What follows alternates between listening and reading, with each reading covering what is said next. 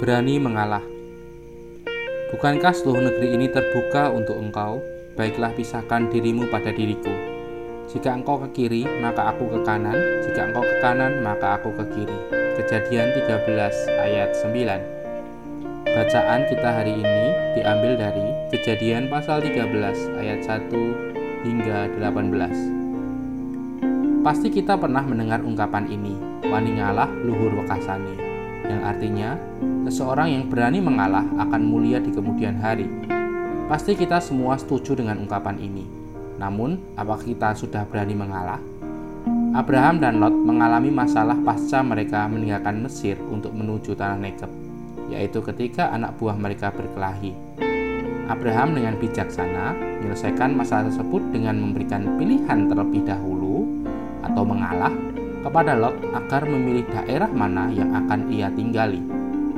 Akhirnya Lot memilih daerah lembah Yordan dekat dengan Sodom yang menjanjikan tanpa mempertimbangkan kebiasaan buruk orang Sodom.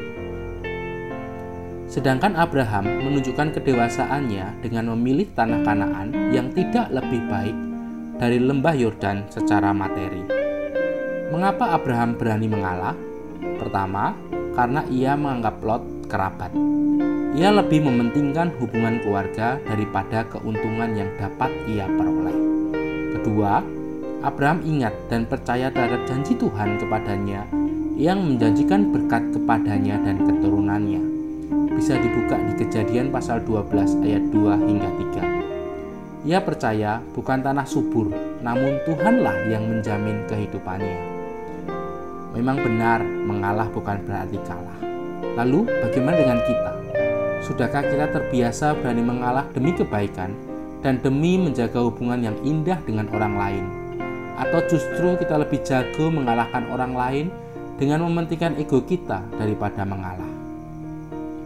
Mengalah bukan berarti kalah.